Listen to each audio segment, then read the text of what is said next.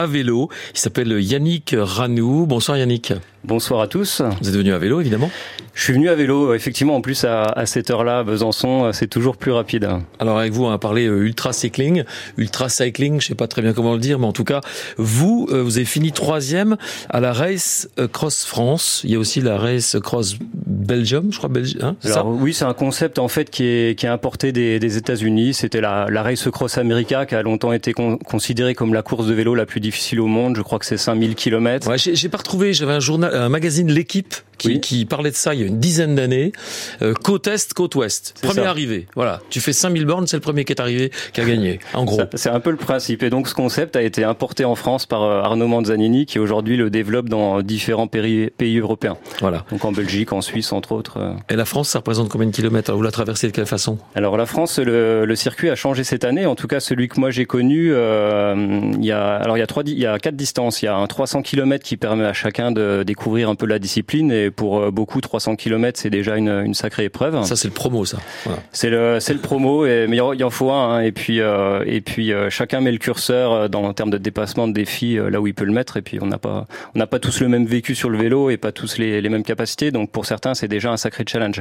Ensuite, il y a, il y a le 500. C'est pas moins dur, hein, faire 500 km en une journée à bloc. Ça demande aussi. 500 km dans une journée. Ah bah là, les premiers sur le 500, ouais, ils mettent, euh, mettent même moins que ça. euh, Ah, je pensais qu'on faisait un petit dodo entre euh, voilà, deux, fois, deux fois 250, tu vois, c'est déjà pas mal. Pas 500 km quand on le quand on le maîtrise. En fait, euh, c'est ce qu'on fait à la journée sur la les deux grandes distances qui sont donc euh, sur la Race Cross France. euh, Il y a d'autres courses hein, que celle-ci, mais 1000 km. Et puis la l'épreuve Rennes qui est euh, en annonce à 2005, mais en réalité il y a 2600 km. euh, voilà. Et, euh, et le principe l'an dernier, c'était euh, c'est toujours un peu le, le même cas. C'est d'une mer à l'autre. Donc on part du Touquet au nord et puis Mmh. on arrive à Mandelieu euh, au bord de la Méditerranée après avoir traversé. Alors cette année, ils longent la ils longent la frontière est de la France. Ils ont fait euh, les Vosges, ils ont traversé le Jura et puis euh, là ils sont euh, pour la plupart actuellement en train de gravir les cols dans les Alpes. Et puis derrière ils vont découvrir euh, le Verdon, la Bonnette, euh, les Oui, parce Préalpes que- du Sud. Voilà, non seulement il y a la distance, mais en plus il y a le dénivelé. C'est-à-dire, vous ne vous privez pas de traverser le Jura euh, sans problème pour euh, rejoindre la Méditerranée. Euh, alors je pense que dans l'état d'esprit de, de beaucoup hein, qui se, qui s'inscrivent à ce genre d'épreuve, euh, les montagnes, le dénivelé, l'école mythique, ça fait partie aussi de l'attractivité, de l'attrait de, de ça. Et puis, en tout cas, moi, à titre personnel, c'est quand je suis en montagne que je me sens le mieux. Euh, J'aime bien aussi le, le plat parce que quand on traverse une région qu'on connaît pas, ça permet de voir beaucoup de paysages Mm. et, euh, et puis les kilomètres défilent très vite. Alors, il est entendu que 500 km, on peut le faire dans une journée. Enfin, pour nous, nous autres, non, on peut pas. Vous, sans doute. Les 1000 km, comment ça s'articule? Alors les 1000 km, je prends l'exemple que j'ai connu il y a trois ans et deux ans, c'est départ de, euh, alors départ de, du moins pour moi c'était du sud de Mandelieu, c'est dans l'autre sens à l'époque, et puis on arrivait au bord du lac d'Annecy, et euh, là sur 1000 km quand on est un peu expérimenté, aguerri, mais c'est pas quelque chose que je recommande, il faut se connaître, on est en mesure de le faire quasiment sans dormir. Ah Euh, non, non, c'est pas possible. ça. Non, non, non. Certains, euh, certains le font avec euh, une heure de, de sommeil et puis euh, 45 heures sur le vélo pour les meilleurs. Mais oui, il y a des gars qui s'endorment sur le vélo aussi. C'est pour ça que euh, j'ai écrit récemment un article avec mon retour d'expérience euh, où je fais le lien un peu entre euh, la fragilité qui entre cette passion qui nous anime, qui nous anime tous, c'est évident, et puis euh, puis parfois un peu euh, de folie, mais il en faut. Mais il faut rester quand même. Enfin voilà, faut avoir raison garder. On est sur route ouverte de nuit et d'ailleurs l'organisation a décidé cette année d'imposer 4 heures de, de pause cumulée, Ah, tout, quand même, tout voilà. compris, C'est imposé maintenant. par tranche de 36 heures. Voilà. Et ça, c'est vérifié forcément. Oui, hein. c'est les puces qui suivent les coureurs qui le permettent de le, de le mesurer. Entendu, voilà, bah écoutez, vous avez tout compris, hein, on n'est pas de taille. Moi, tu sais, quand tu fais 80 bornes, voilà, t'es content de ta sortie. Bon, bah alors ces garçons-là, ils font 500 km, voire 1000 d'un coup. Bon, alors écoutez, on va en reparler avec euh, cet adepte, donc Yannick Ranou, euh, de, de cyclisme ultra, ultra distance, avec euh, l'association Bike Est. hein, c'est ça, on en reparle dans un instant? Oui. À tout de suite.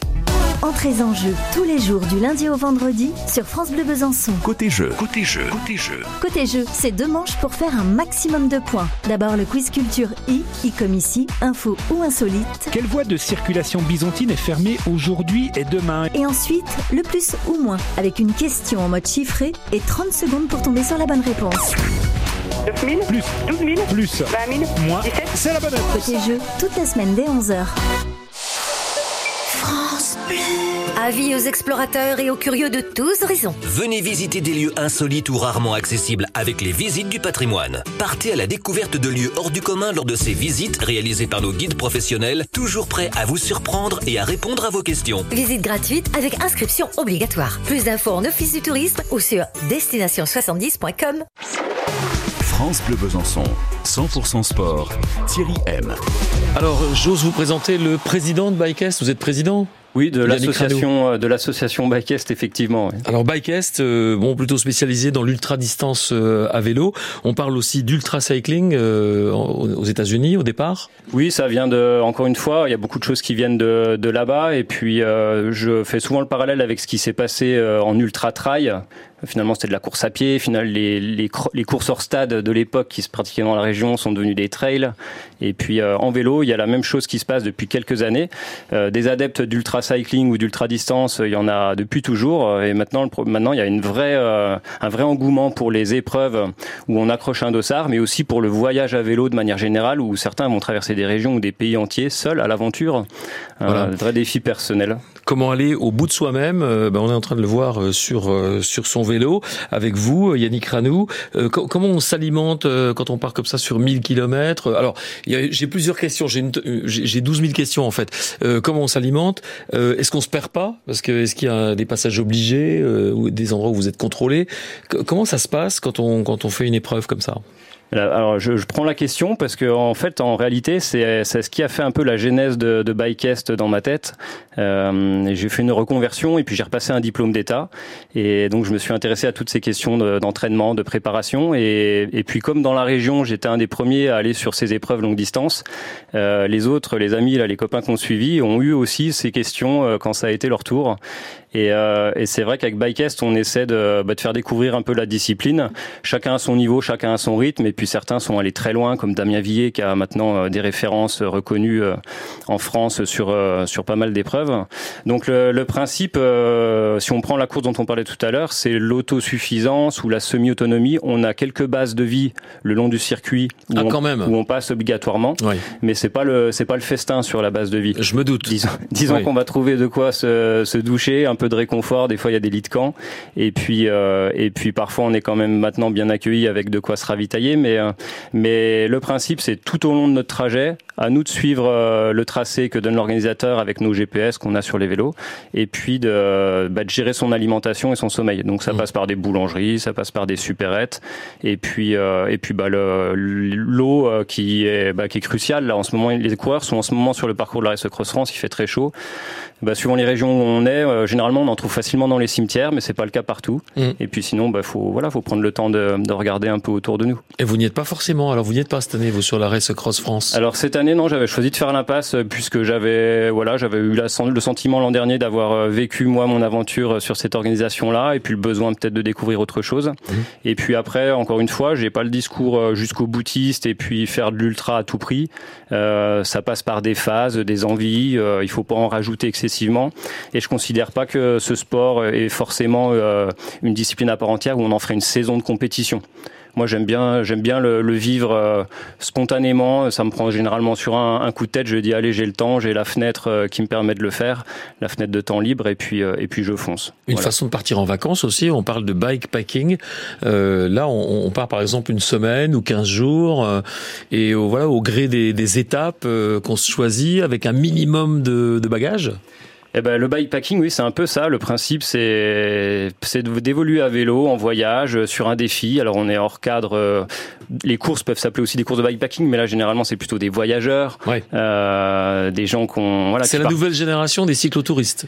C'est la nouvelle génération des cyclotouristes. Euh, Je pense qu'il y a des cyclotouristes qui aujourd'hui ont allongé la distance et qui sont devenus des bikepackers. Sans le Euh, savoir aussi. Mmh. Bah, sans le savoir ou parce qu'ils se sont découverts que bah, ils étaient tellement passionnés et puis ça permettait tellement de découvrir des pays, des paysages que Mais pourquoi le- se limiter Ouais, le but c'est d'alléger le, le chargement, le vélo, quoi. hein. Oui, la différence avec le cyclotourisme, là, c'est vraiment qu'on a, on essaie d'optimiser notre chargement, nos bagages. Donc, on a des tout petites sacoches. Aujourd'hui, il y a, il y a plusieurs fabricants qui font des choses de qualité, qui sont étanches.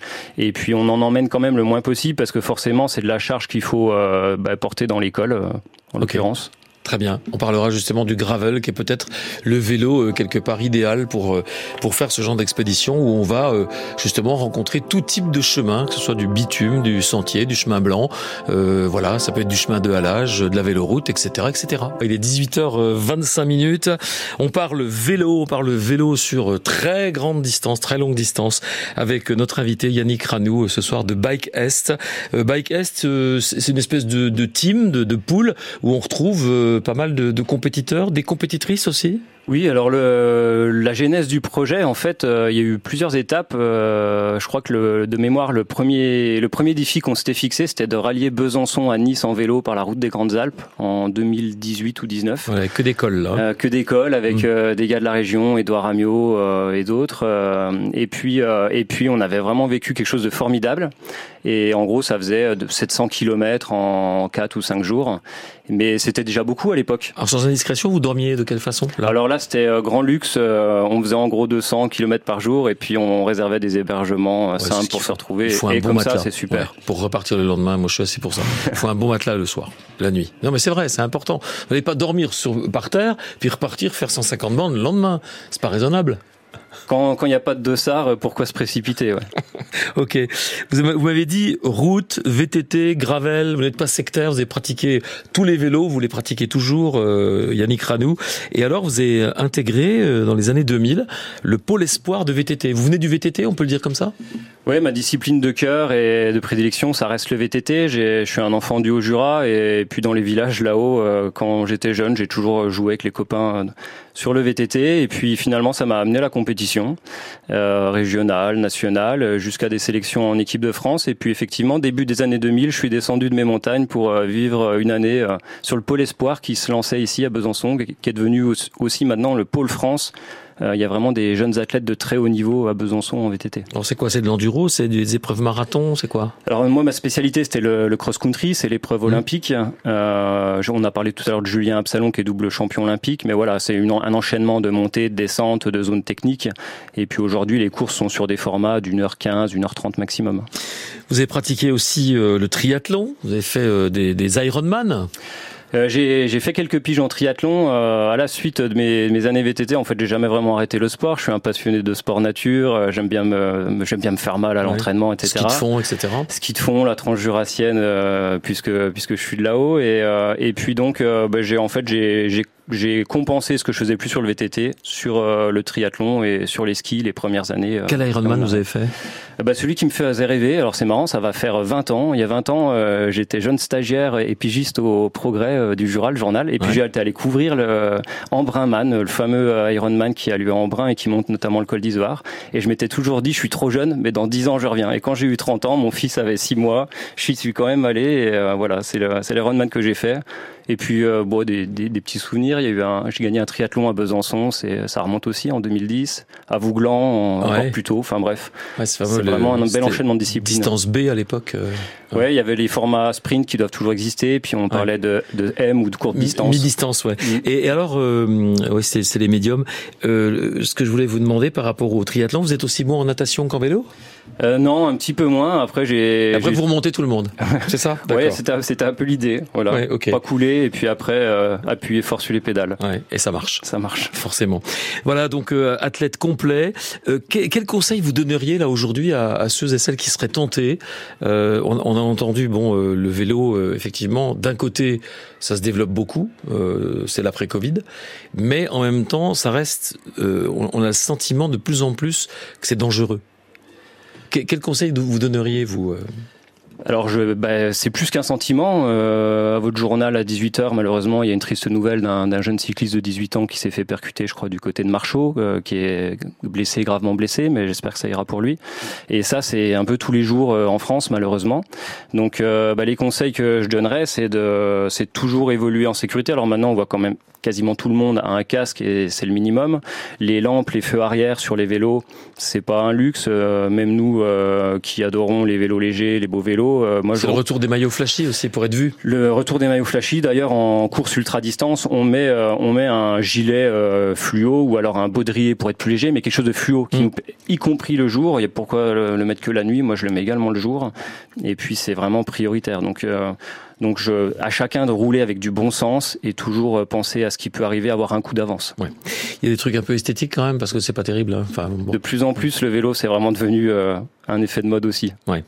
Ok, bon écoutez, euh, on est ravi de vous avoir eu avec nous, euh, partagez votre passion en direct sur France Bleu Besançon. le, le prochain objectif pour vous, prochaine expédition, c'est quoi? Euh, bah, alors là, j'en ai deux. Je vais attaquer une autre forme d'ultra. Euh, je rejoins Paris 2024 pour euh, livrer et organiser les épreuves ah VTT. Mmh. Euh, donc ça, j'attaque en juillet. Ça va durer jusqu'à la fin des Jeux. Alors vous êtes dans l'organisation directement Dans l'organisation, au comité d'organisation des Jeux dirigé par Tony Estanguet. Et puis on a toute une équipe, voilà, qui qui est en charge d'organiser les épreuves VTT. Et puis et puis localement, plus localement, la tranche jurassienne version vélo, mmh. qui aura lieu le 16 et 17 septembre. Vous êtes directeur d'épreuve. Hein. Directeur d'épreuve sur la tranche du cyclo. Euh, les inscriptions sont ouvertes. C'est la dernière cyclo de la saison, donc ceux qui veulent euh, nous rejoindre, euh, ce sera un joli condensé de paysages jurassiens et du doux. Bon, là vous m'avez parlé de vos fonctions, mais votre prochaine expédition à vous, c'est quoi? C'est cet été?